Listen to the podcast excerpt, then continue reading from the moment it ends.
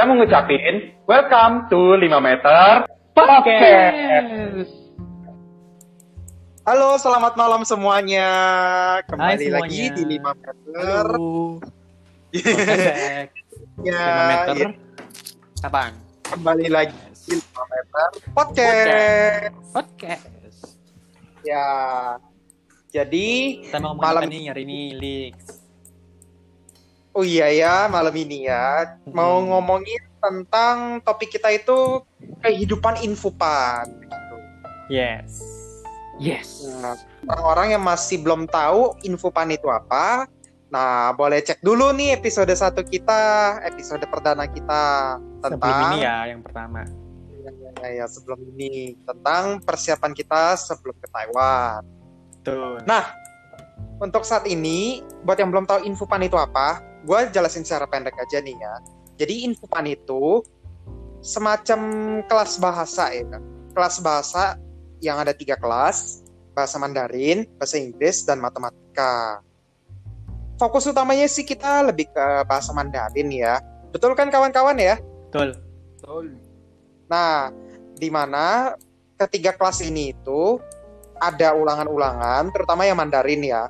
Yang Mandarin itu ada ulangan harian, ulangan mingguan, dan ulangan akhir. Bahasa Mandarinnya itu xiaokao ya, xiaokao. Itu So, tes kau- kecil.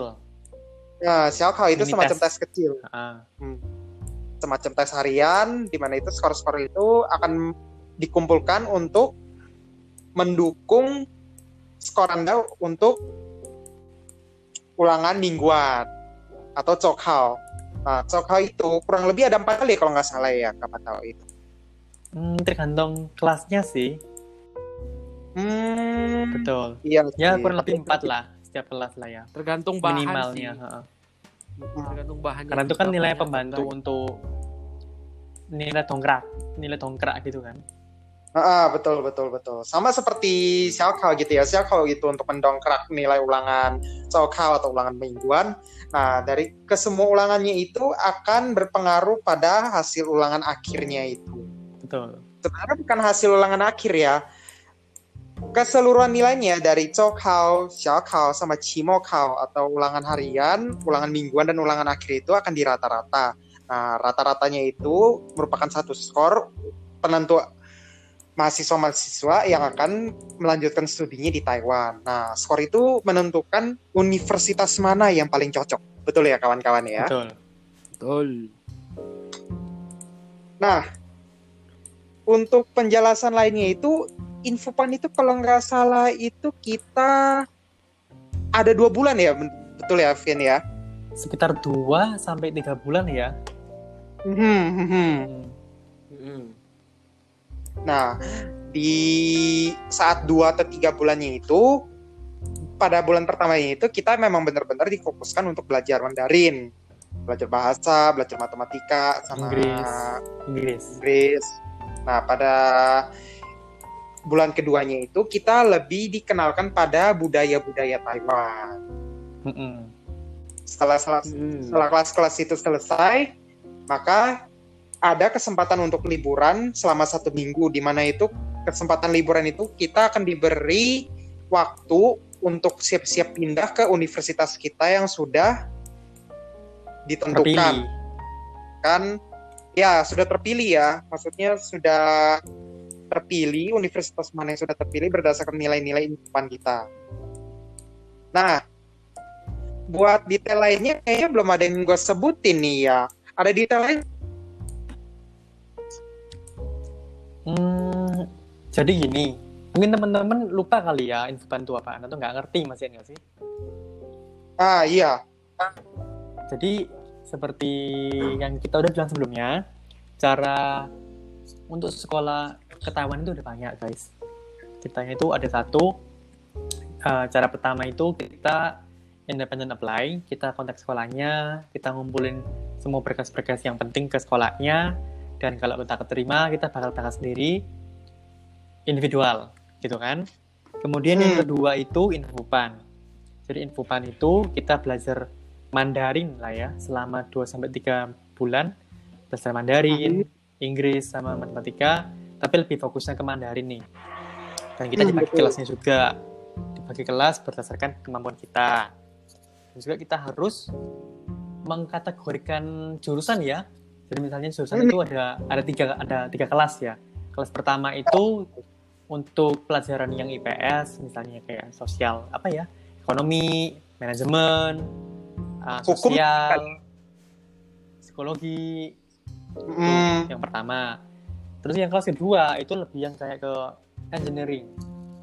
Matematika dan fisika. Matematika betul. Arsitek atau mungkin Programming, interior Kimia. DKV itu masuk yang kategori kedua. Kemudian yang ketiga itu lebih ke biologi kimia. Misalnya mau jadi dokter, farmasis, biotek. Yang ketiga. Gitu kan? Hos Anda di biotek, hos Anda. Iya, terus habis itu kita pilihlah 70 sekolah berdasarkan ah enggak sih, sorry 70 list, 70 nama dari sekolah-sekolah dan jurusan yang telah um, kalian pilih sendiri sih gitu. Misal nih, kalian mau ngambilnya um, jurusan atau sekolah yang dari kelas pertama, bukan kelas ya, kategori pertama. Ya udah kan nggak boleh pindah ke kategori 2 atau 3 harus bersikuku ya makanya harus stay ke pilihan kelas kalian itu. Kayak gitu nggak boleh pindah-pindah. Tapi ya itu kan kalian juga ada kebebasan untuk pilih 10 list kan 10 nama kan gitu sih Heeh. betul Mm-mm. tuh kurang Tepatnya lebih. sih mungkin pilihan lain itu bisa dijadiin opsi sebagai backup ya. Karena kan masing-masing sekolah kan tergantung dari kuota juga begitu ya. betul jadi Hmm. kuotanya itu kebetulan infopan itu ada di kuota yang paling terakhir ah nggak perlu lah ya jelasin yang macam-macam lebih rinci ya tapi intinya kita tuh bersaing sama teman-teman yang dari mancanegara lain misalnya Malaysia Hong Kong. Hong Kong Makau itu anak-anak perantauan karena gini sih em, pemerintah Taiwan itu mereka lagi mengencourage mahasiswa-mahasiswa overseas Chinese dari mancanegara untuk datang ke Taiwan kayak gitu jadi mereka Plus juga Mm-mm. ada subsidi juga sih dalam kutip ya guys ya Hmm, Itu betul sih. betul. jadi makanya diadakanlah infopan ini mungkin tadi Kevin mau nambahin Eh, mungkin menurutku ini ini kembali ke sejarah ya. Jadi 2008 itu pemerintah Taiwan itu sebenarnya sudah ada aturan untuk infopan gitu loh. Ah, Jadi ah, ah, jadi ini sebenarnya udah lama banget gitu dibuatnya. Jadi makanya kenapa banyak kita banyak ketemu senior-senior ya. Pasti sharing tentang ini pasti kita juga tertarik gitu loh karena udah semenjak lama gitu loh infopan ini diadain gitu.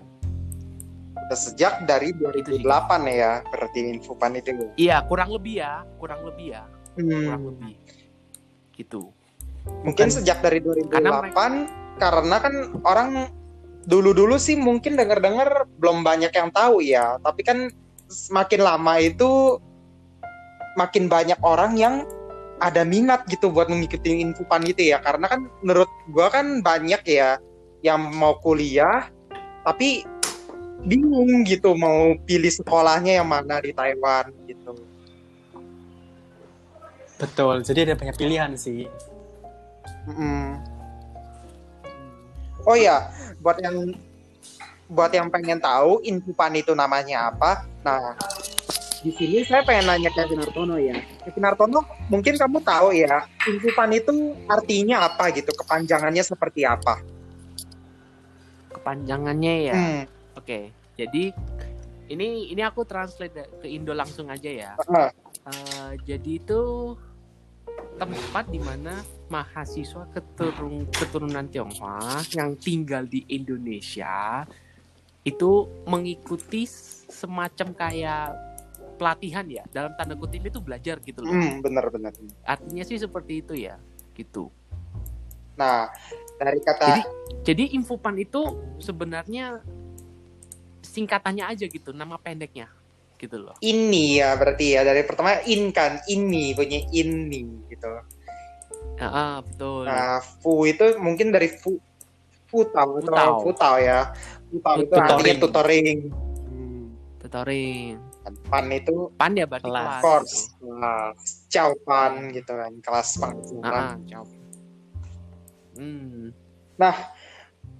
ada berapa orang aja yang ikut ya? Soalnya kan denger-denger nih ya, Jakarta sendiri ya. Gua kan dari Jakarta tuh terbang ke Taiwan itu kurang lebih ada 120 orang lebih atau bahkan 140 orang gitu.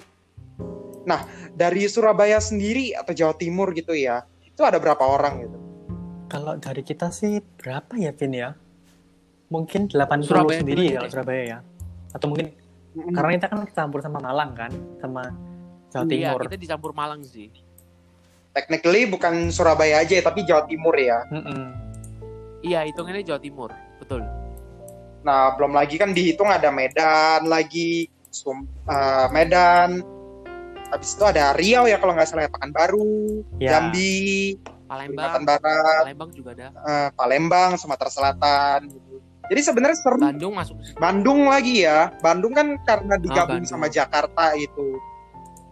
Mm-mm. Berarti kita ini ada total itu kurang lebih 200 orang ya ada ya nyampe ya Kevin Jackson ya. Nyampe sih, nyampe sih ya, Vin ya. Nyampe, nyampe. Dan menurut gue sih ini kayaknya seru gitu ya. Ibaratnya kan 200 orang gitu kita bisa kenal dengan orang-orang yang dari nggak cuman sesama daerah kita aja gitu ya. Kita bisa kenal sama orang Jakarta ya contohnya. Saya nih. Gua orang Jakarta bisa kenal sama orang Surabaya, orang Bali, orang Medan dan lain-lainnya gitu.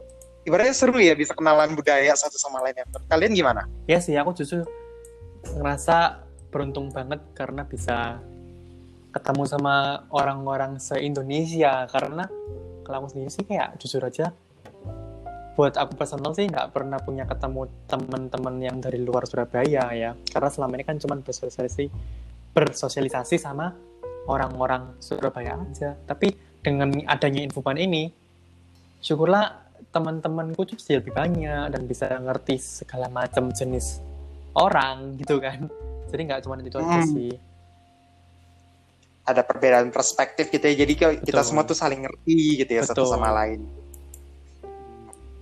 Nah, Kevin Hartono nih biasanya nih. Kayaknya jarang kayaknya kita tuh nggak pernah denger dia bicara gitu ya dalam satu podcast ini ya. Nah, Kevin Hartono nih. Penasaran gua nih. Silent aja gitu orangnya gitu loh. Eh, kalau menurutku yang pertama itu nambah koneksi ya. Jadi kita ketemu orang baru, teman baru, berarti kita juga nambah koneksi gitu ya. Hmm. Terus yang kedua itu kita bisa belajar satu sama lain sih dalam arti kita oh kita tuh kita kayak harus gimana kita harus bijak gitu milih teman ya. Maksudnya kan ada temen tuh yang bener-bener temen gitu ya. Ada yang temen tuh cuma manfaatin kamu aja gitu, ntar di akhir pergi gitu. Jadi kita harus bijak gitu. Terus yang ketiga mungkin menurutku kayak eh, kita tuh belajar hidup di mana kita itu jauh dari orang tua dan kita itu harus eh, tinggal sama temen yang kita baru kenal beberapa saat gitu. Jadi itu adaptasi sih lebih Yes. intinya ya, menurutku gitu. Karena karena jujur aja waktu itu aku ketemu banyak teman-teman baru, aku itu agak kurang adaptasi gitu. Jadi agak keteteran sedikit gitu loh. Jadi kayak aku kan ag- ag- agak canggung gitu ya. Jadi kayak malu gitu atau apa gitu loh. Jadi dari kesalahan itu aku juga belajar gitu. Oh, berarti harus mencoba untuk berbaur gitu dengan teman-teman juga gitu. Minimal dari bicara-bicara kecil gitu ya, small talk, basa-basi gitu. Ah, minimal minimal dari itulah gitu. Hmm. Nah, ngomong-ngomong nih ya, buat kita-kita kan pergi ke Infopan kan, pasti kan nyampe ke Taiwan tuh bandara dulu ya, untuk dikumpulin dari kayak Surabaya beda gitu ya dari Jakarta itu ya. Jakarta sih datang Jakarta sendiri, Surabaya karena perbedaan jat gitu. kalian duluan Nah. sih Jakarta duluan Surabaya yang terakhir kali ya Surabaya ya sama Malang Iya, Surabaya terakhir tahu. Paling terakhir, yang lain udah sampai. Ki- Kita baru masuk. Nah ini nih, ini unik ya, karena kan pertama gue datang Taiwan itu, gue cuman lihat tuh orang Jakarta, orang Bandung, udah toh, daerah-daerah lain belum. Kayak orang-orang Medan lah gitu, Surabaya, Bali gitu belum. paling carry itu bener kenapa? Paling carry yang kabarnya. Carry itu terlambat. Siapa? Kita orang Surabaya. jadwalnya. Kita paling telat tahu dari yang Hmm. lainnya kita paling akhir sendiri tahu makanya waktu kita sampaikan terus aku jujur lihat beberapa anak kayak kok pada ngeliatin kita gitu. Mungkin kayak akhirnya mereka sampai Kayak- juga gitu mungkin ya. Iya kayak akhirnya gitu loh. Karena kan ada beberapa kamar kalian kan mungkin slotnya kosong gitu belum ada tapi orang kebetulan dulu gitu. kita akhirnya udah keisi penuh gitu. anu ya yang Jakarta Jakarta sendiri yang Surabaya Surabaya sendiri ya. Waktu itu awal-awal sih. Awal. Iya Awal-awal iya awal-awal gitu ya. Masih digabungin dalam kota gitu. kota. Makanya terus pantasan boleh pilih gitu teman ini. sendiri kan waktu itu? Kenapa? Boleh pilih teman sendiri nggak sih waktu awal-awal itu awal-awal enggak jangan ya dipilihin ya enggak enggak udah ditentuin, ditentuin Udah ditentuin. Jakarta itu ditentuin pas awal-awal datang gitu. Makanya kan Jakarta tuh awal-awal datang kan dikumpulin ke hotel dulu kan gitu kan supaya tuh semua anak dari satu Indo itu bisa kenal dulu bareng gitu masuk kelasnya. Mm-mm, iya Nah, nah, buat yang penasaran nih ya infopannya di mana ya. Kita kan nyampe di bandara tuh nggak tahu apa-apa gitu tempatnya di mana gitu ya. Betul. Zaman kita 2015 itu infopannya itu di Taoyuan, tepatnya di Zhongli, distrik Zhongli. Universitasnya boleh tahu apa namanya? namanya Chongyan Daxue Chongyan Christian Chong- University Nah, di situ merupakan satu tempat universitas itu di mana kegiatan infopan kita dilaksanakan. Sebelumnya itu di bukan di Chongyan ada dengar-dengar ya. Kita tuh kita tahun pertama angkatan waktu itu. sebelum kita. Kenapa? kita angkatan pertama Ah, iya.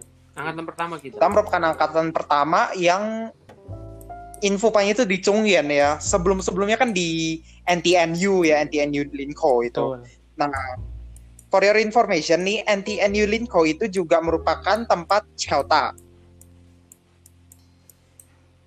yes di mana tempat Contoh itu- ya Ah, para orang yang kata Chata itu apa ya? Nah, Chata itu saya jelasin secara singkat aja. Chata itu merupakan opsi lain yang kayak tadi udah disebut sama Kevin Jackson. Itu semacam namanya sekolah bahasa. Ibaratnya itu kita semacam mirip-mirip sekolah SMA ya. Betul ya Kevin Hartono ya? betul betul sekali Nah, jadi jadi kayak kalian semua itu mau ambil program satu tahun atau dua tahun gitu di sana ah, itu balik lagi sesuai kemampuan kita te- tentunya. Satu tahun atau dua tahunnya itu sesuai kemampuan kita. Nah, Infopan ini ibarat itu tahap pertama kita ya buat orang-orang yang nggak tahu. Infopan itu karena universitas kan sebenarnya tergantung dari kuota ya. Nah, skor-skornya itu dikumpulkan untuk masuk ke universitas. Apabila universitasnya itu tidak membuka kuota yang kita targetkan atau kuotanya sudah diambil duluan atau bahkan nilai kita itu tidak mencukupi, maka untuk selanjutnya orang-orang yang tidak kedapatan universitas itu harus ke foundation dulu, harus Nah, ke Chota. Jota Hmm. Kata itu sekolah bahasa ibarat. Nah, untuk tempatnya ya, Taoyuan itu kan agak gede. Kita kan belum tahu apa-apa gitu ya pas datang. First impression kalian itu tempatnya itu bagaimana? apa nih infopan Tempat di infopannya dan sekelilingnya gitu. Taoyuan, jalannya, Sungli. menurutku sih oh ke- ke- gimana ya dulu waktu itu karena aku berekspektasinya udah pernah sih ke Taiwan cuman aku kan berekspektasinya tuh oh Taiwan tuh kayak Singapura nggak sih karena dia kan negara maju Hmm. gitu kan udah Hmm. udah kayak wih aduh aku bakal seneng nih ke kota metropolitan gitu kan. Karena dulu tuh M-nya memang sekolah sekolah di Taipei kota besar gitu kan. Ah, tapi kok loh kok kayak gini? Ya nggak sih? Jadi kayak ya udah sih tapi ya untung aja memang makanannya ya not bad gitu kan seperti ekspektasi. Aku tidak sih- jauh di bawah ekspektasi lah istilahnya begitu ya. Mm-mm. Ya sih, pas pertama tuh gue juga ya pas naik pesawat kan mungkin pas pesawat mendarat kan lihat ke kanan ya. Karena pesawatnya ke arah Taoyuan gitu. Lihat kota-kotanya besar gitu. Banyak lampu-lampu gitu. Saya pikir di situ tuh emang surganya makanan gitu dan datang-datang emang bener aja gitu sih. Datang-datang banyak makanan banyak pasar malam gitu. Tapi saya pertama pikirnya emang semua tempat itu pasar malam, tapi ternyata enggak. gitu. Jadi cuman di satu tempat aja kayak di daftar universitas seperti itu. Untuk Kevin Hartono nih, first impression tempat tuh gimana?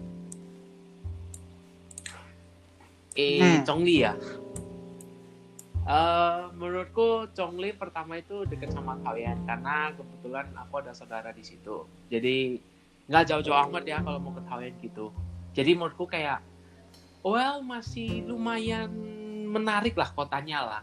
Mungkin nggak serame Taipei, tapi masih kot masih hitungannya kota gitu loh, kota besar juga Hmm. kan gitu.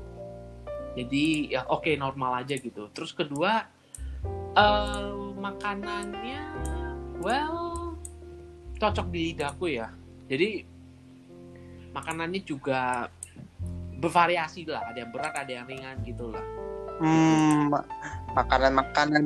Ter- terus ke mana-mana itu ke mana-mana itu deket juga sih sebenarnya Hmm, gitu mana-mana dapet. gitu jadi lebih iya jadi kayak oh mau ke Sevel itu Sevel, 7-Eleven Mau guys, ke- jadi itu kayak macam Alfamart-nya Indo lah. Iya. Mau beli makanan apa serba Ya, ada tuh, serba. gitu Ah, jadi menurutku ya kalau ada kayak gitu kan deket enak gitu kita mau ngapain bebas gitu Kadang Sevel kan bukannya 24 jam, ya, bukan kadang lagi ya. Biasanya kan Sevel yang kita sih. ketemu kan 24 jam Iya. gitu. Kebanyakan gitu. Nah, Hmm. dan di situ sih lumayan ya apa kita lihat tuh lumayan banyak mahasiswa-mahasiswa yang nongkrong gitu kalau udah malam sampai larut malam kadang-kadang jam jam 12, jam 1 gitu. Betul. Nah, tapi Betul, pas selama kita infokan tentunya ada aturan-aturan yang harus kita taati ya. Kita itu nggak boleh keluar pas malam-malam. Istilahnya kalau sudah jam malam di atas jam 7 ya kalau nggak salah ya kita ya itu ya. Betul, udah nggak boleh menyelinap ke mana-mana karena kan memang kita mengikuti acara mereka kan ya. Kan sebagai Hmm. partisipan harus menge- me- apa namanya mematuhin pemerintah, pemerintah ya, apa mematuhi rules. Mem- Ya, menaati, aturan gitu. Nah, tunduk pada aturan bicara aturan nih ya, mungkin Kevin Hartono nih bisa jelaskan nih. Eh, apa itu aturan-aturan infopan gitu? Eh, yang pertama itu seperti yang kita baru ngomong barusan ya kita ada aturan jam malam gitu jadi kita habis makan malam gitu ya kita boleh kalau nggak salah keluar sebentar gitu ya terus kalau kita telat kita kena hukuman gitu Hmm. ya kalau nggak salah ingat Kita itu Eh, terus for kedua information aja nih ya. Jadi di infopan itu ada sistemnya sistem poin. Kita bisa Javan atau bisa di Coven juga. begitu. Javan Coven itu Javan plus itu minus, eh plus minus plus Tambah poin, poin. Coven itu hmm, benar. Apa bro? Kok am bener? Ditabrak nih gua. maaf maaf. Ya, jadi apa yang Kevin Jackson katakan itu eh, kita dapat plus poin atau minus poin. Jadi semua itu sistem scoringnya itu berpengaruh juga ke scoring utama pelajaran kita. Javan atau Coven itu merupakan nilai sikap di infopan itu, di mana nilai-nilai sikap itu juga yang akan mempengaruhi kelulusan kita ya, ibaratnya itu ya. Lulusan kita atau keberhasilan kita di infopan itu. Betul. Betul. dengar-dengar juga nih ya, kan selain adanya mencin gitu ya, mencin kan ibaratnya kalau kita tuh Curfew. boleh keluar, hah? Curfew Kenapa? apanya? Artinya curfew. Mencin tuh kan artinya curfew kan? Mencin itu ibaratnya seperti Curfew, bro.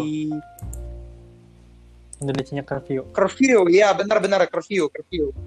curfew, Nah, curfew. curfew ibaratnya kalau kita itu sebenarnya ada bagusnya juga ya untuk kita ya. Ini curfew itu di di apa ya di enforce gitu ya di Disiplinkan. tetapkan maksudnya didisiplinkan itu supaya bagusnya itu ke keamanan kita juga gitu ya. Ibaratnya kan kalau kita kan di Taiwan kan belum tahu apa-apa gitu.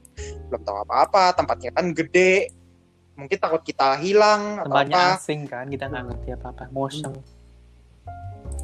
betul. Karena tempatnya asing mungkin dari panitia-panitia infopan sendiri pun juga takut kalau kita itu bakal hilang bakal kesasar atau ke mana gitu. Maka karena itu selain ada curfew, kita nggak boleh pergi-pergi sembarangan. Kita pergi ke tempat mana itu pun juga waktunya dibatasi ya, betul ya? harus juga harus izin keluar ke depan Hmm. pun nggak boleh asal-asal oke aku pergi dulu ya nggak boleh harus bener-bener atas persetuju- persetujuan sekolah Nah, itu lagi persetujuan sekolah. Ini fungsinya itu agar kita itu tidak kesasar dan juga untuk mahasiswa-mahasiswa yang agak bandel nih ya, jangan coba-coba bolos dengan alasan-alasan seperti ini gitu.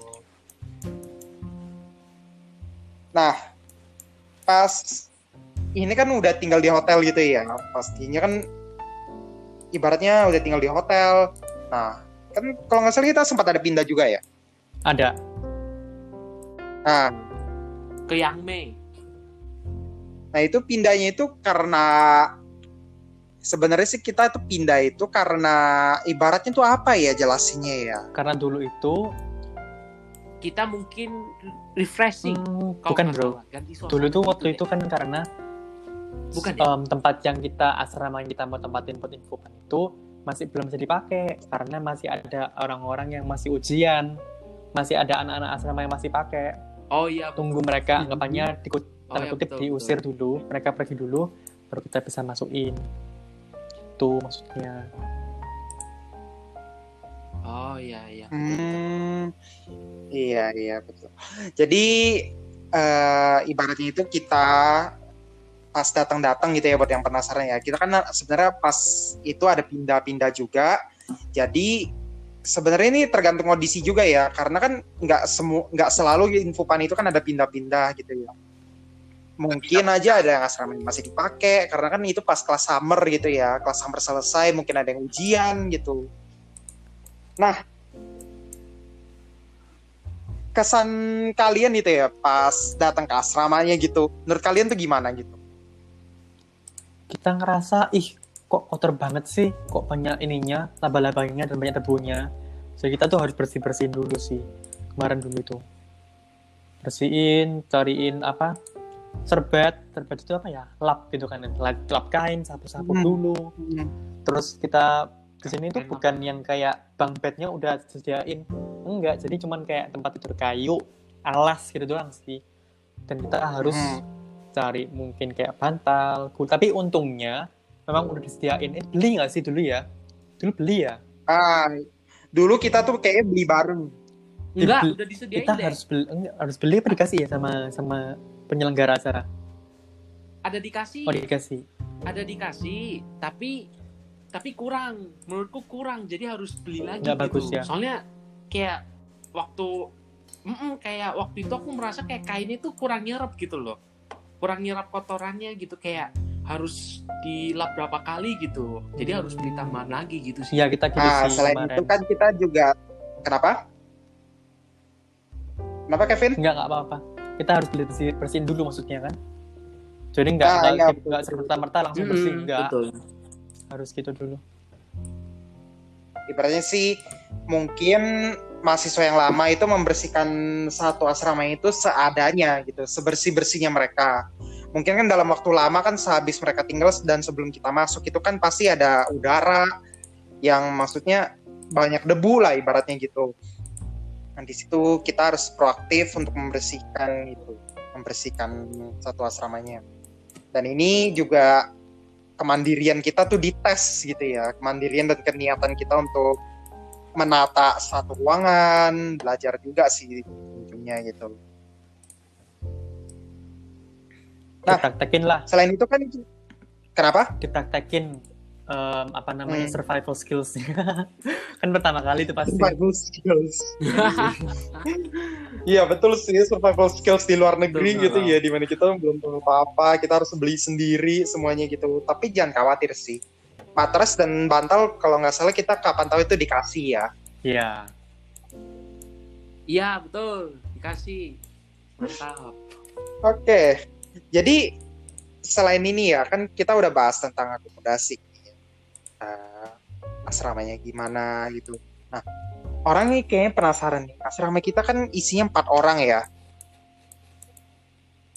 Nah, betul biar nggak shock aja nih As- pas kita dulu kan 2015 kan mungkin asramanya di universitas swasta jadi mungkin kondisinya lebih bagus atau berbeda gitu ya nah entah untuk info paling sekarang itu gimana ya dengar-dengar kondisinya ya ada informasi nggak Eh, gua ada informasi nih. Jadi tahun kemarin itu infopannya dipindah ke Chauta ke NTNU seperti yang kita sebutin di Hmm. awal ya. Eh, terus kata ini sih kata temanku ya karena temanku itu jadi kayak mentornya di sana gitu. Kebetulan temanku ini tuh dulu satu angkatan sama aku di Chauta ya. Jadi dia pasti masih ingat gitu tempat-tempatnya gitu. Eh katanya sih buat kamarnya sih lumayan kotor ya waktu di awal gitu. sama sih kayaknya tiap tiap Lumayan asrama juga semuanya kotor semua gitu ya awal-awal bersendiri pada kotor semua gitu. Terus eh, kedua juga alat alat apa ya alat pembersihnya itu terbatas gitu kayak pel sapu itu kayak harus gantian gitu karena kan sistemnya kan lorong dom Hmm. gitu ya. Jadi satu kamar tuh harus cepet-cepetan gitu rebutan gitu loh. Hmm, nah itu mungkin perbedaan salah satu perbedaan antara infopan kita dengan infopan yang anak-anak di tahun-tahun habis kita gitu ya. Kira-kira kayaknya berapa tahun ya habis kita baru balik lagi ke NTNU itu ya? Pas Tiga. angkatan ketiga ya. 2015 Tiga. 16 17 ya. Iya, Hmm, berarti angkatan 2017 itu yang mulai balik ke itu lagi ya. Mulai balik ke NTNU lagi ya. enggak tahun kemarin. Oh, Tahun kemarin 2019. baru balik. tahun kemarin. Iya, jadi sebenarnya rumornya katanya Chongyen itu kontraknya sudah habis. Hmm. adalah akhirnya akhirnya nggak ada lagi kan gitu Terus ya kedua ceritanya kan ya. Ah, ah, kedua karena muridnya ini katanya total sampai 10 kelas Oke. baginya. Jadi banyak banget gitu. Berarti ini ibaratnya kayak satu sekolah dapat kontrak ya. Tapi balik lagi ke ini ya. Karena kan kita ini nggak bahas banyak tentang infopannya itu kondisinya gimana ya. Jadi orang-orang tuh kayaknya lebih pengen tahu gitu tentang ngapain aja sih pas infopan itu selain belajar. Belajar Mandarin, belajar bahasa Inggris, matematika gitu ya Betul. emang kita tuh kayaknya banyak gitu ya selain bisa keluar makan gitu ya. Nah, di sini tuh pengalaman paling ngenaknya itu apa aja gitu? pengalaman enaknya itu kembali sih kalau aku mikirnya ya karena di sini ini kan kita sama-sama merantau kayak kan sama-sama berjuang untuk dapat sekolah bagus gitu. Ketemu teman-teman baru. Menurutku sih yang paling Hmm. berkesan itu perjuangan bersama-sama sih. Sama membangun uh, kedekatan sama teman-teman aja dan juga gimana sih kita ini survive di negara luar gitu pertama kali untuk pertama kalinya bagi aku ya. Dan gimana cara Hmm. kita bisa belajar bahasa itu sendiri itu mengesankan sih menurutku. Dan karena ini kan kita anggapannya dalam kutip kan ini kita di karantina kan ya.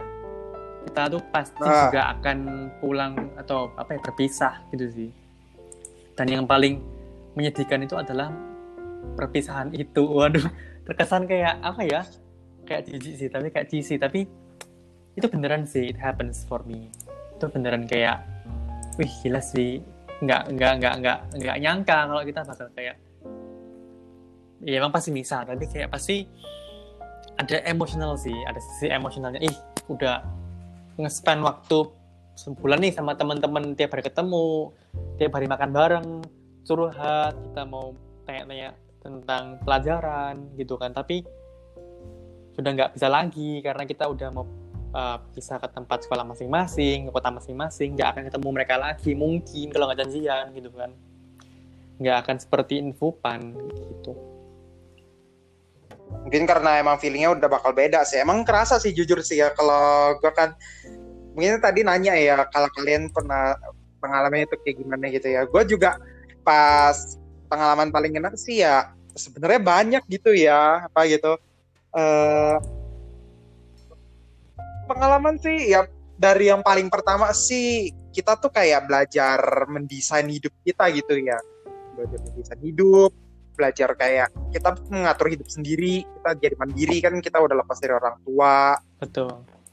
Ibaratnya kan tapi serunya itu kita tuh ibaratnya belajar satu bahasa baru gitu ya. Orang-orang kan nggak tahu kan belajar Mandarin itu seperti apa gitu kan. Hal yang paling berkesan sih ya paling ketemu orang-orang baru ketemu Futaoyen gitu ya ketemu mentor mentor guru gitu ya jadi bisa cerita nggak nih ya Kevin Hartono nih ya boleh cerita sedikit nggak pengalaman lu Hmm. gitu eh, pas saat-saat ketemu guru ketemu mentor Futaoyen Futaoyen gitu Shichang Shichie gitu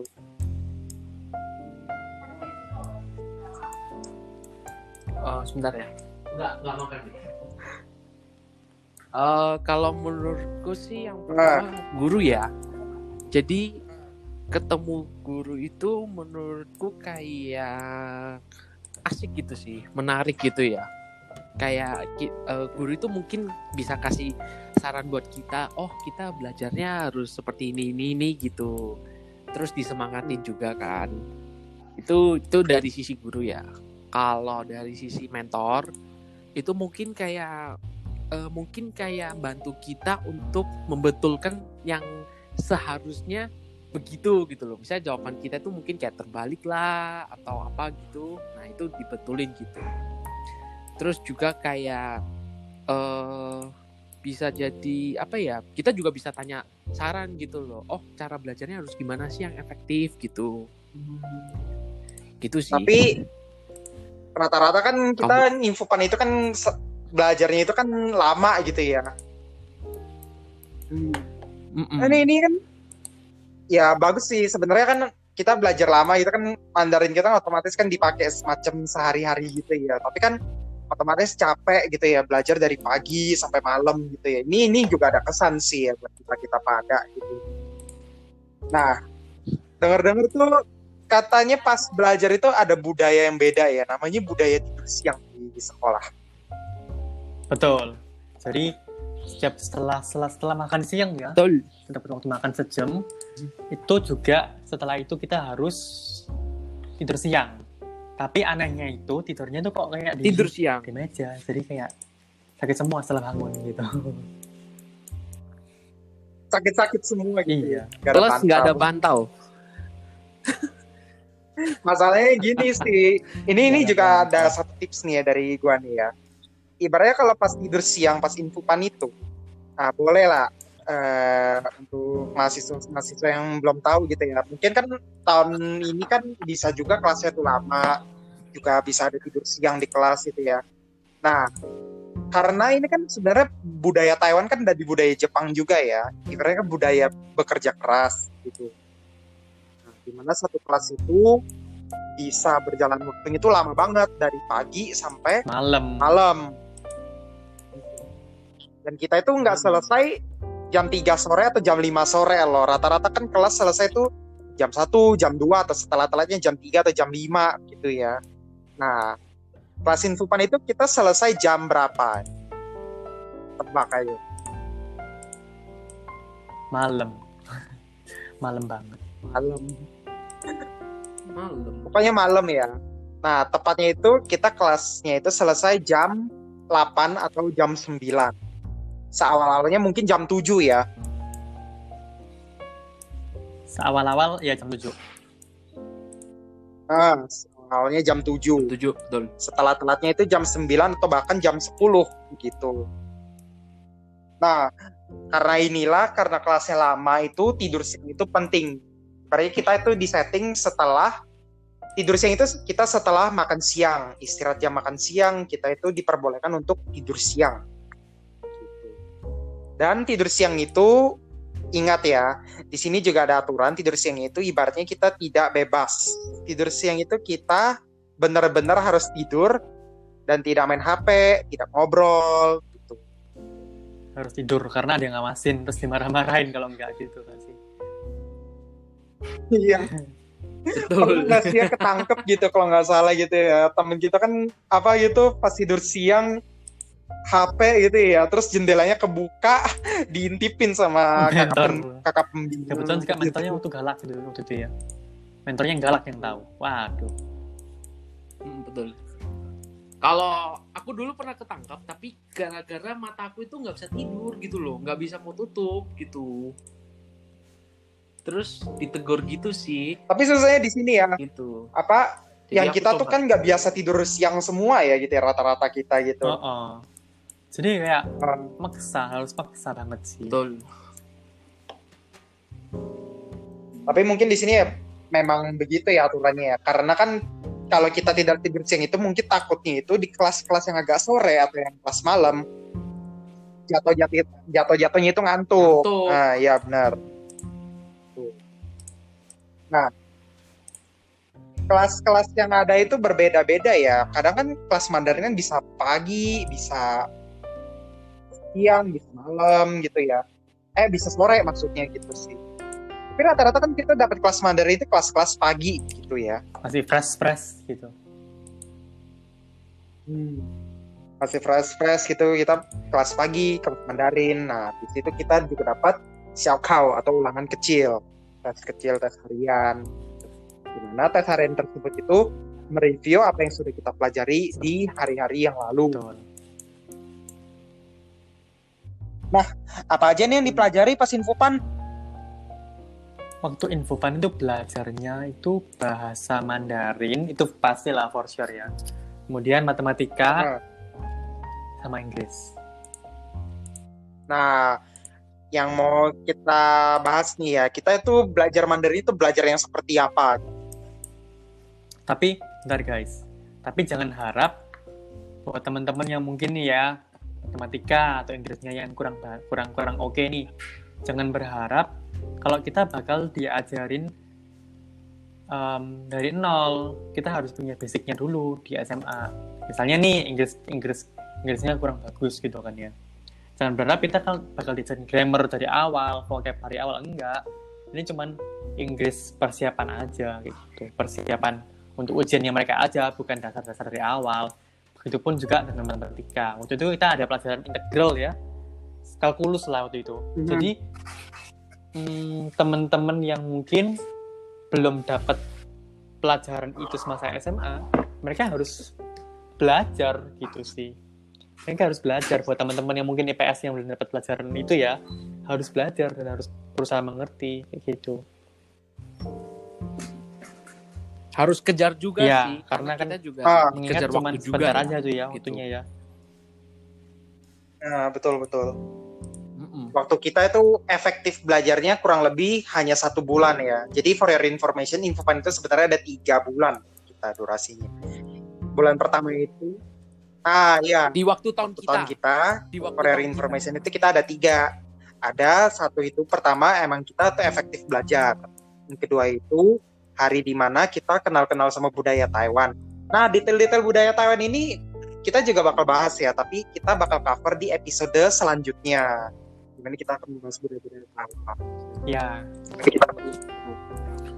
Untuk ketiganya itu emang hari libur ya, seperti yang tadi udah dijelasin itu kita emang hari-hari kita diberi kesempatan untuk packing, kita beres-beres untuk persiapan ke universitas yang akan kita tuju. Tapi balik lagi nih ya, kita ke ngomongin kelas-kelas gitu ya.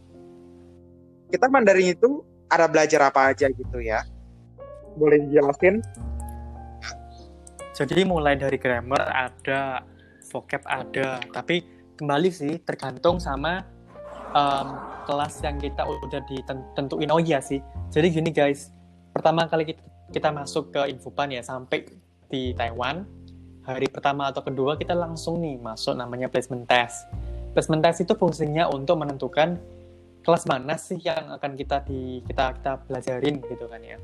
Mulai dari yang paling awal Nah, yang mungkin teman-teman yang mungkin belum belum pernah atau sama sekali nggak pernah belajar Mandarin dari dulu di dimasukkan ke kelas yang pertama kelas 1 kemudian naik naik kedua ketiga dan keempat waktu itu mungkin kita sampai empat doang ya yang paling tinggi ya. Jadi kalau kelas 4 itu ah iya. Heeh. jadi yang kalau kelas 4 itu anggapannya Hmm. teman-teman yang udah memang advance dalam bahasa Mandarin. Kayak gitu. Udah bisa lah Mandarinnya gitu kan ya. Kayak gitu sih. Jadi ada juga em, teman-teman yang mungkin merasa malu. Aduh aku jangan kelas satu ah aku malu sama temanku. Atau aku malu sama keluargaku gitu. Jangan guys. Justru karena itu kalian harus jujur karena itu kalian harus menyesuaikan dengan kemampuan kalian sendiri kalau misalnya kalian deserve Benar. atau misalnya memang kemampuan kalian kelas 1 ya udah kelas 1 aja jangan malu jangan aim for kelas 4 karena itu akan menyusahkan kalian sendiri kayak gitu banyak kok teman-teman yang Ah, dari kelas iya. 1 dapat jurusan ah, sekolah favorit malahan ya kan jadi itu Iya, bukan betul. indikator oh Betul kelas 4 pasti banget. dapat NTU NTU itu kayak UI-nya di Taiwan lah ya bukan Ah, nasional Taiwan. itu juga itu cuma miskonsepsi banyak kok Hmm. teman-teman kelas 1 atau kelas 2 yang dapat em, sekolah favorit Universitas tuh yang lumayan top Betul. gitu ya, atau enggak minimal sekolah favorit Heeh. gitu. dan juga nggak sedikit juga teman-teman yang kelas 3 kelas 4 malah dapat em, sekolah yang less favorable yang mungkin sekolah yang ra- rankingnya nggak setinggi.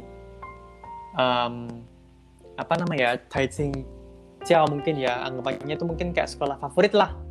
Nggak sekolah favorit lah.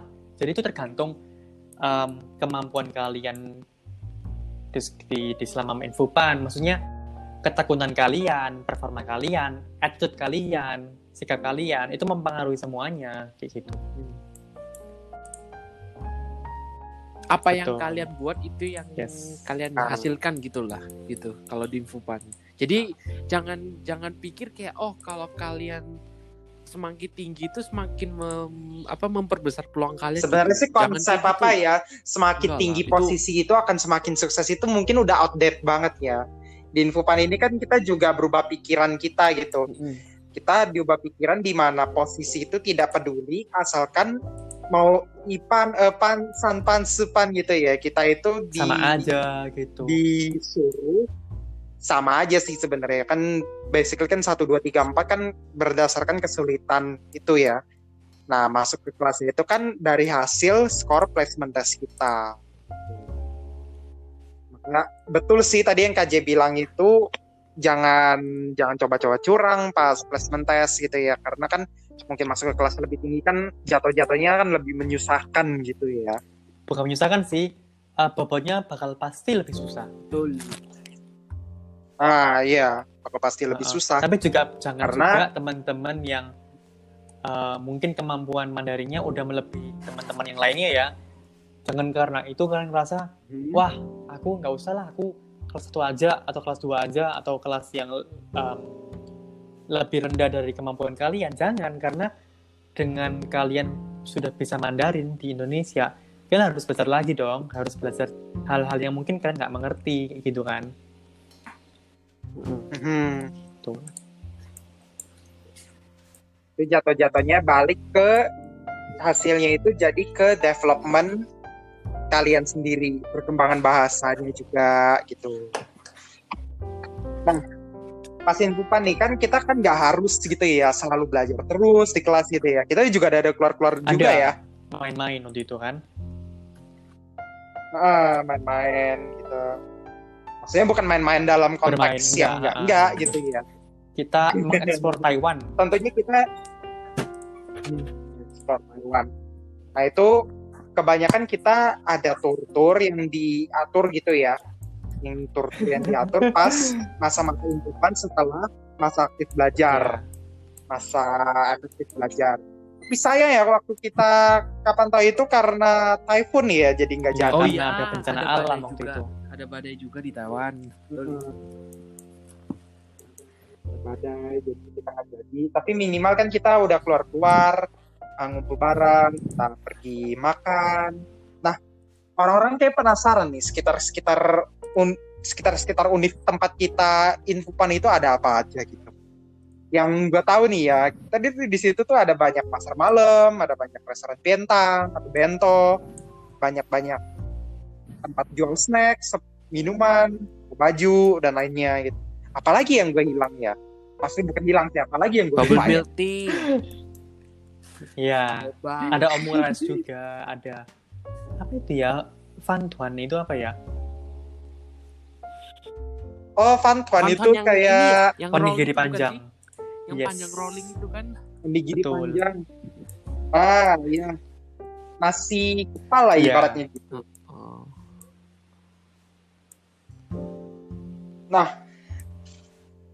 Selain itu bisa jelasin nggak seru-serunya itu apa aja gitu ya? Kan kita ada banyak pergi-pergi gitu ya, gila-gila ya sama temen gitu ya. Kita juga sih gila-gilaan bareng gitu. Jadi kita pengen cerita nih uh, seru-serunya kita gitu ya di Taiwan gitu ya. Karena kan kita sebenarnya pas infonya juga sering keluar makan. Serunya itu waktu itu kita get lost. Malah temennya hilang ya.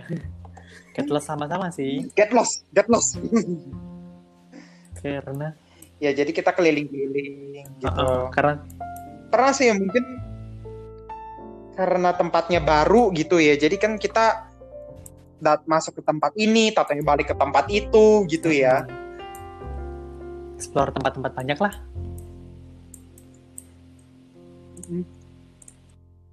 Main-main keluar sih pasti seru gitu ya. Maksudnya ya kita bisa tahu tempat baru gitu ya.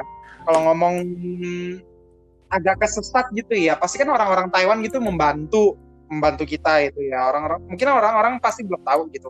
Orang Taiwan tuh kalau kita kesesat tuh ramah atau enggak gitu ya. Apa jangan-jangan tak bahasa kita tuh nggak lancar, jadinya mereka tuh nggak mau deketin kita. Betul. Gitu. Betul. Ya syukurlah mereka semua baik-baik sih ya nggak sih. Selama kita hilang-hilang Nah, gitu betul, mereka kayak oh di sini di sini gitu. Malah diajak jalan kayak dituntun sama mereka. Oh di sini loh ikut aku aja. Aku tunjukin gitu. Surprisingly mereka bahkan baik-baik. kan mungkin surprising sih mereka baik-baik ya. Maksudnya kan lebih kayak kita itu event bahasa kita tuh nggak lancar aja gitu. Tapi mereka masih bisa welcome gitu kan.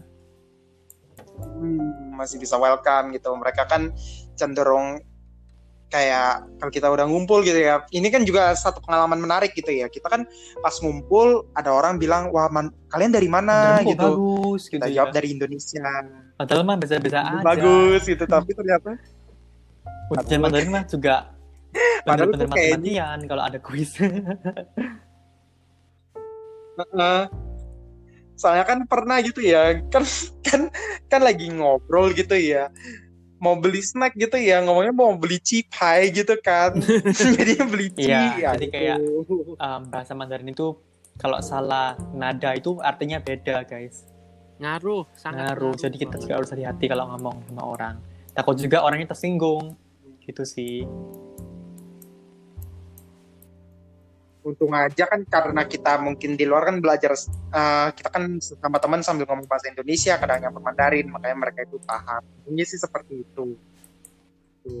Tapi balik lagi sih daripada nada salah gitu ya mending kan sekalian juga pas infon itu coba lihat-lihat lagi gitu kan. Coba-coba ngomong atau coba buka kamus pas komunikasi. Itu kan lebih Betul. membantu ya. Kamu itu sangat membantu sih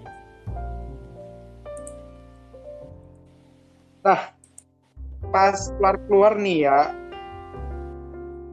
Pasti seru gitu ya. Maksudnya selain ya seru sih seru gitu ya. Maksudnya pas secara keseluruhan gitu. Ibaratnya kan orang pengen tahu ya secara keseluruhan itu infan tuh seperti gimana gitu. Seseru apa gitu Seru banget. kalian? Rekomendasi sih. Kalau aku sih boleh rekomendasiin teman-teman ya. Banget sih karena aku tuh tadi udah bilang nggak ya? Jadi kayak aku punya temen kan sama-sama yang em, dari SMA aku juga gitu. Terus dia itu mm, lewat independent apply jadi dia itu apply sendiri gitu kan. Terus dia tuh bilang sama aku kan karena aku kan kayak ada ngobrol-ngobrol sama teman-teman kalian juga gitu kan dari luar luar kota. Eh kamu kok bisa sih temenan sama orang luar kota? Kok enak ya? Aku aku iri loh sama kamu. Aku nyesel nggak ikut gini gini gini. Kayak ikutin bukan maksudnya. Terus aku kayak ya juga sih ya.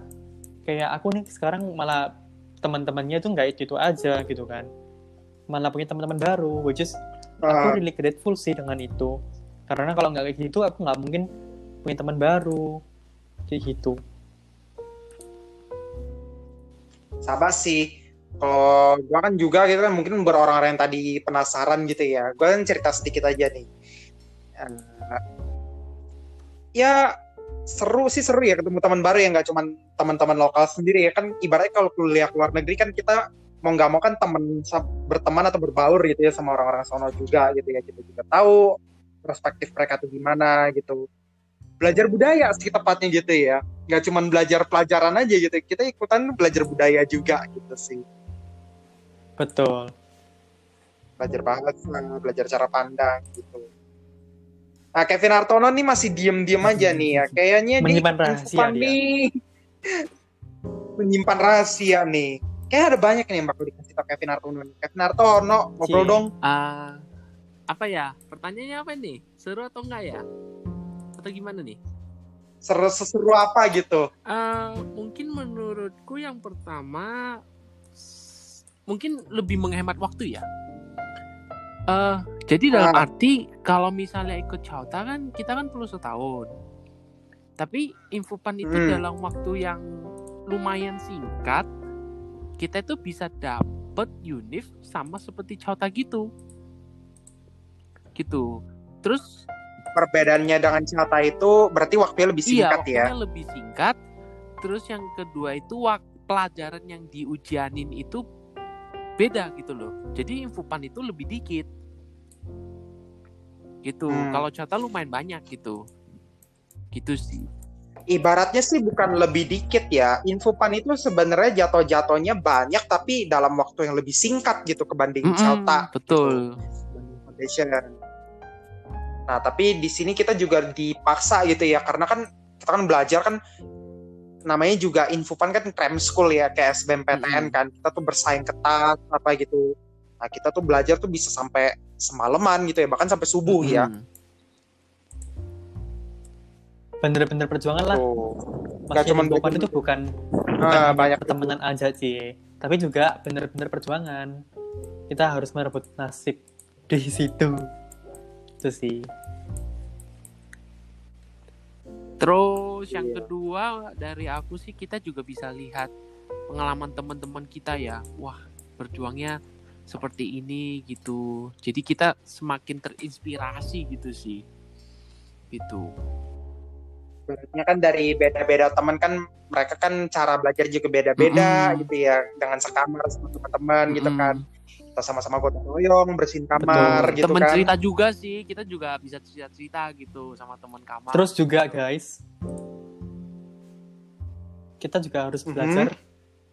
Em, kalau gue sih belajar sabar sih sama teman-teman, teman-teman apa CEO yang apanya ya. Karena gini kan, kita kan Ah, kita kan hidup CEO, sama bener. orang lain kan guys. Temen Kita kan nggak hidup sendiri, apalagi nggak ada pembantu. Kalau kita udah bersih-bersih nih, Nah, terus ternyata dia kotor-kotor lagi gitu misalnya. Misalnya bawa em, sepatu di dalam kamar gitu. Misalnya kan aku nggak biasa kayak gitu ya.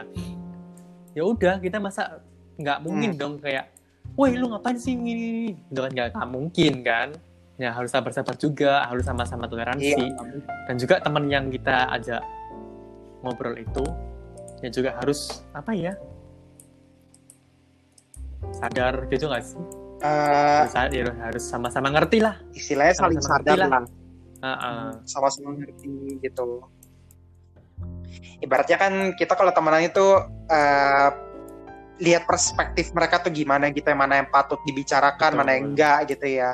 Ibaratnya kita di sini juga menyesuaikan apa ya, menyesuaikan diri ya, pinter-pinter cara bersosialisasi, ngobrol sama orang gimana gitu. Mm-mm. mm-mm.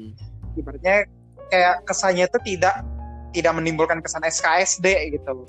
Tapi kita lebih ke arah kesan yang pendekatannya itu sesuai dengan apa yang mereka inginkan atau apa yang mereka menurut mereka itu pantas lah istilahnya. Banyak sih ya, ibaratnya kan ini nggak cuma belajar bahasa, belajar budaya juga kita. Ya, seperti itu sih. Nah, untuk tips-tipsnya nih ya untuk mahasiswa kan karena mungkin kan ini beda tempat gitu ya. Kita kan lebih fokus ke pembelajaran aja gitu ya. Nah, buat orang-orang yang mau ikut infopan nih ya, ada tips-tipsnya gitu ya. Nah, boleh mulai dari Kevin, Al- Kevin Hartono dulu coba. Eh, tipsnya ya buat infokan ya. buat orang-orang yang mau ngikut. buat orang yang ikut. Yang pertama, kalau bisa kalian harus prepare basic bahasanya dulu ya. Itu penting banget gitu. Jangan sampai kalian ke sana bener-bener nol belajar gitu. Karena waktu infopan itu kalian itu harus bisa gimana ya? Mengerti pelajarannya gitu dengan lumayan cepet gitu. Itu yang pertama. Terus yang kedua hmm, dokumen ya mungkin dokumen Dokumen. Heeh, jangan- Nah, dokumen kan ja- ibaratnya kita apa ya istilahnya jangan kurang satu gitu kalau kalian kurang repot Betul, gitu. karena itu penting banget sih. kalau perlu persiapkan backup. iya gitu kalau nggak ada backup gitu kayak misalnya kejadianku sendiri ya ini aku sharing sedikit ya jadi waktu itu aku SKUN atau dokumen ijazah gitu ada yang kurang gitu jadi aku siapin backup gitu dan untungnya masih diterima panitia sih gitu Kalau nggak pulang dong. Terus tentunya seperti yang Kalau nggak bisa pulang. kenapa? iya sebenarnya aku disuruh pulang Iya. Kalau nggak year mungkin gitu Bye-bye. ya. Iya. Tapi karena aku pegang surat pengantar, jadi mereka ngerti gitu. Mereka, oh ya sudah nggak apa-apa, gitu. Kayak yang kita bahas di episode perdana kita Mm-mm. ya. Ibaratnya dokumen kopi, dokumen rangkap yang dilegalisir itu penting Mm-mm, banget. betul. Gitu, Pak. Terus yang ketiga, mungkin eh, kalau bisa kalian bawa barangnya dari Indo itu yang penting-penting aja gitu. Baru di Taiwannya itu baru beli gitu. Kenapa nih? Iya sih. Soalnya kan karena kan kita bukan pindah rumah ya. kita kayak pindah tempat tinggal aja gitu, bukan pindah rumah. Hmm. Betul. Jadi daripada merepotkan diri diri kalian ya, maksudnya untuk mahasiswa-mahasiswa yang bakal pergi ke luar negeri gitu ya, kan Nggak cuma takutnya kan barang ya, bro, ya? ketinggalan gitu ya, kan kita nggak tahu kondisi itu. Nggak cuma Taiwan aja sih ya, bisa negara mana aja gitu, entah Korea, China, Australia, Hmm. Singapura gitu ya. Terus menurut gue yang keempat ya, dan ini juga lumayan penting. Eh kalau bisa kalian bawa cash di dompet itu sedikit, jangan terlalu banyak gitu. Sisanya mungkin taruh di kayak di kartu atau apa gitu, biar Kalau aman pergi-pergi sih. ini gitu. ya maksudnya ya. Eh, ini kalau pergi-pergi ya. Hmm, betul betul. Soalnya kalau kalian terlalu bawa banyak itu takutnya memancing gitu sih. Mancing siapa nih? Tapi memancing Kan. apa ini? Hmm, memancing apa ya? Tepatnya sih memancing. Kriminalitas lah. Apa ya? Kriminalitas lah. Gitu loh. Sebenarnya kalau bisa dibilang sih Taiwan aman itu sih, ya. negaranya aman ya. Ya ngapain juga Tapi, undang undang Nah, jauh lebih undang aman masalah ya daripada ngapain juga nggak sih? negara lain. Betul kata Hmm, Kevin. Cuma ya kita tetap preventif Betul. lah gitu. Gitu sih. Terus hmm, apa lagi ya? Mungkin itu sih yang aku bisa bilang ya. Kalau gua bisa tambahin sih sebenarnya bener juga ya apa yang Kevin Artono bilang gitu ya uang tuh nggak usah bawa banyak-banyak intinya tuh ada di tabungan aja yang bisa kalian bawa oh ya untuk ATM-nya itu penggunanya itu ATM yang boleh sebut merek ya apa-apa Itulah. kan kita kan itu seperti teman-teman kan. It's okay sih Oh iya, menurutku. betul betul.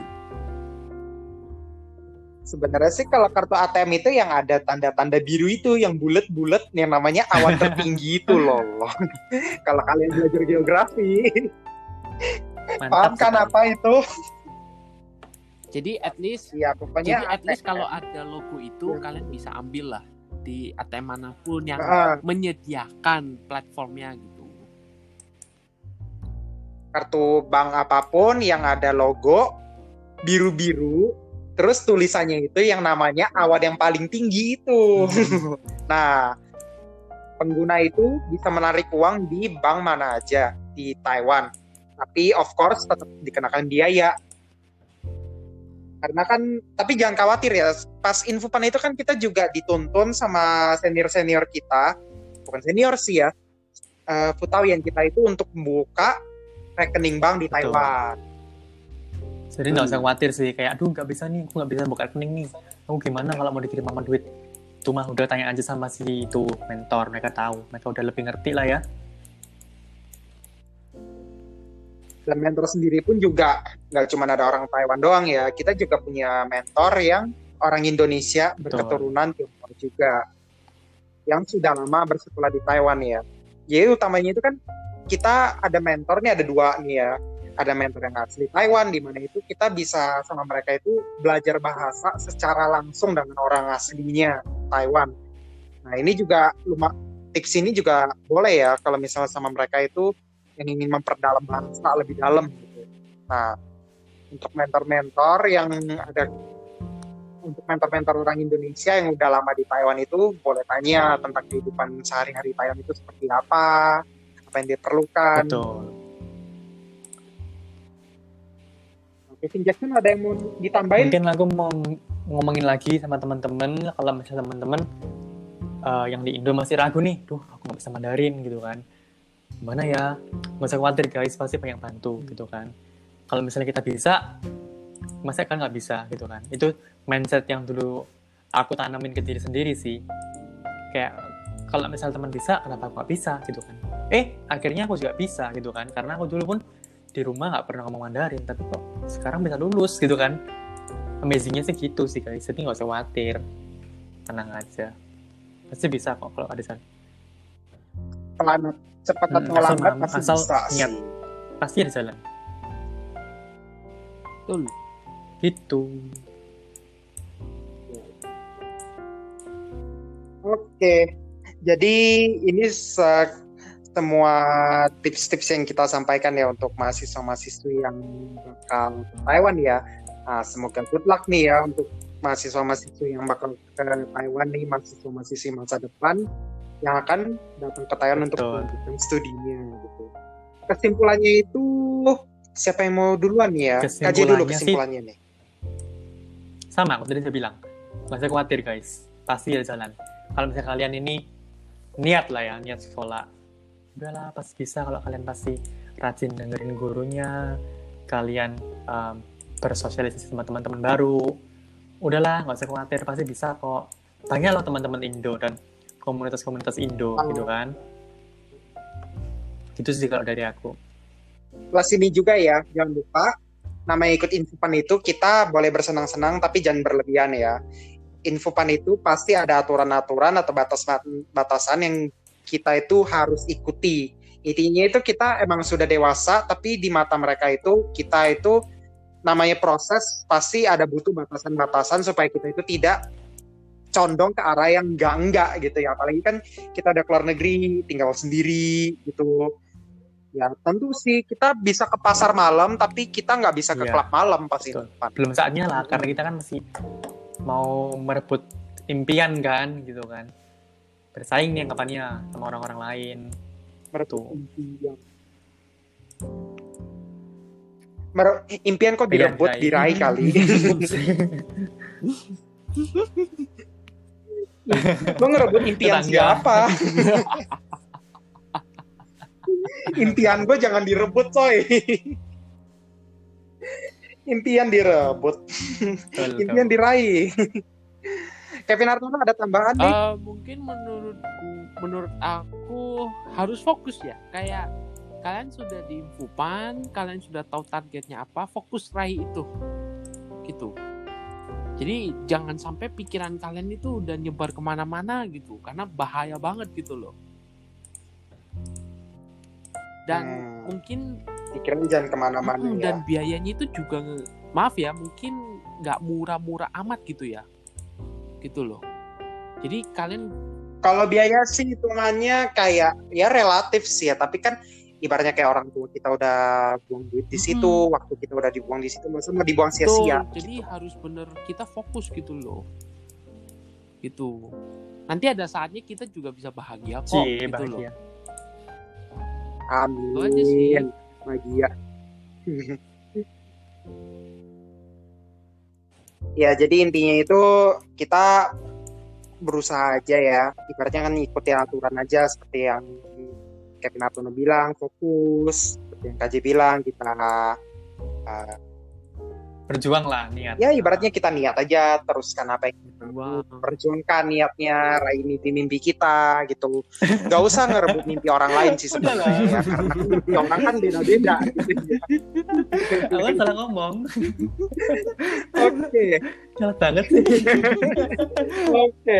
Daripada ngeribut namanya daripada ribut terus namanya merebut pem- ngerebut impian orang lain. Kita langsung lanjut ke titik akhir kita aja ya. Bukan titik akhir kita juga sih. Titik akhir pada episode satu ini. Ya. eh bukan episode satu. Eh salah salah. Tuh kan makanya kan. Oh. Aduh. Ini kayaknya kayaknya belum minum nih jadinya. Kita ngomongnya kita ngomongnya udah kebanyakan Kurang belum minum nih. jadinya otak kita keringetan gitu. Keringetan. Otak kita keringetan kecapean gitu jadi salah ngomong. Oke jadi sekian ya guys ya untuk episode 2 ini ya. Semoga membantu. informasi yang ada bermanfaat. Nah untuk orang-orang yang bakal ke Taiwan semoga informasi yang ada ini membantu ya orang-orang yang bakal berangkat ini. Semangat tetap ikuti aturan aja Eh, berbaur aja lah dengan orang-orang sekitar kalian di Taiwan entah itu orang Indonesia orang luar tapi ber- ber- berbaur aja secara wajar ya bukan berbaur yang enggak gitu nah untuk pendidikannya kita nggak usah takut ya langsung jalanin aja sesuai aturan aja seniat apa pun kalian itu yang akan dituai dengan kalian. Terima kasih semuanya telah mendengarkan podcast 5 5 meter meter, podcast. ini. Dan sampai jumpa Yes. pada episode Podcast. berikutnya. Thank you guys bye bye Sampai jumpa pada episode berikutnya di guys. 5 meter podcast. See you on 5 meter podcast.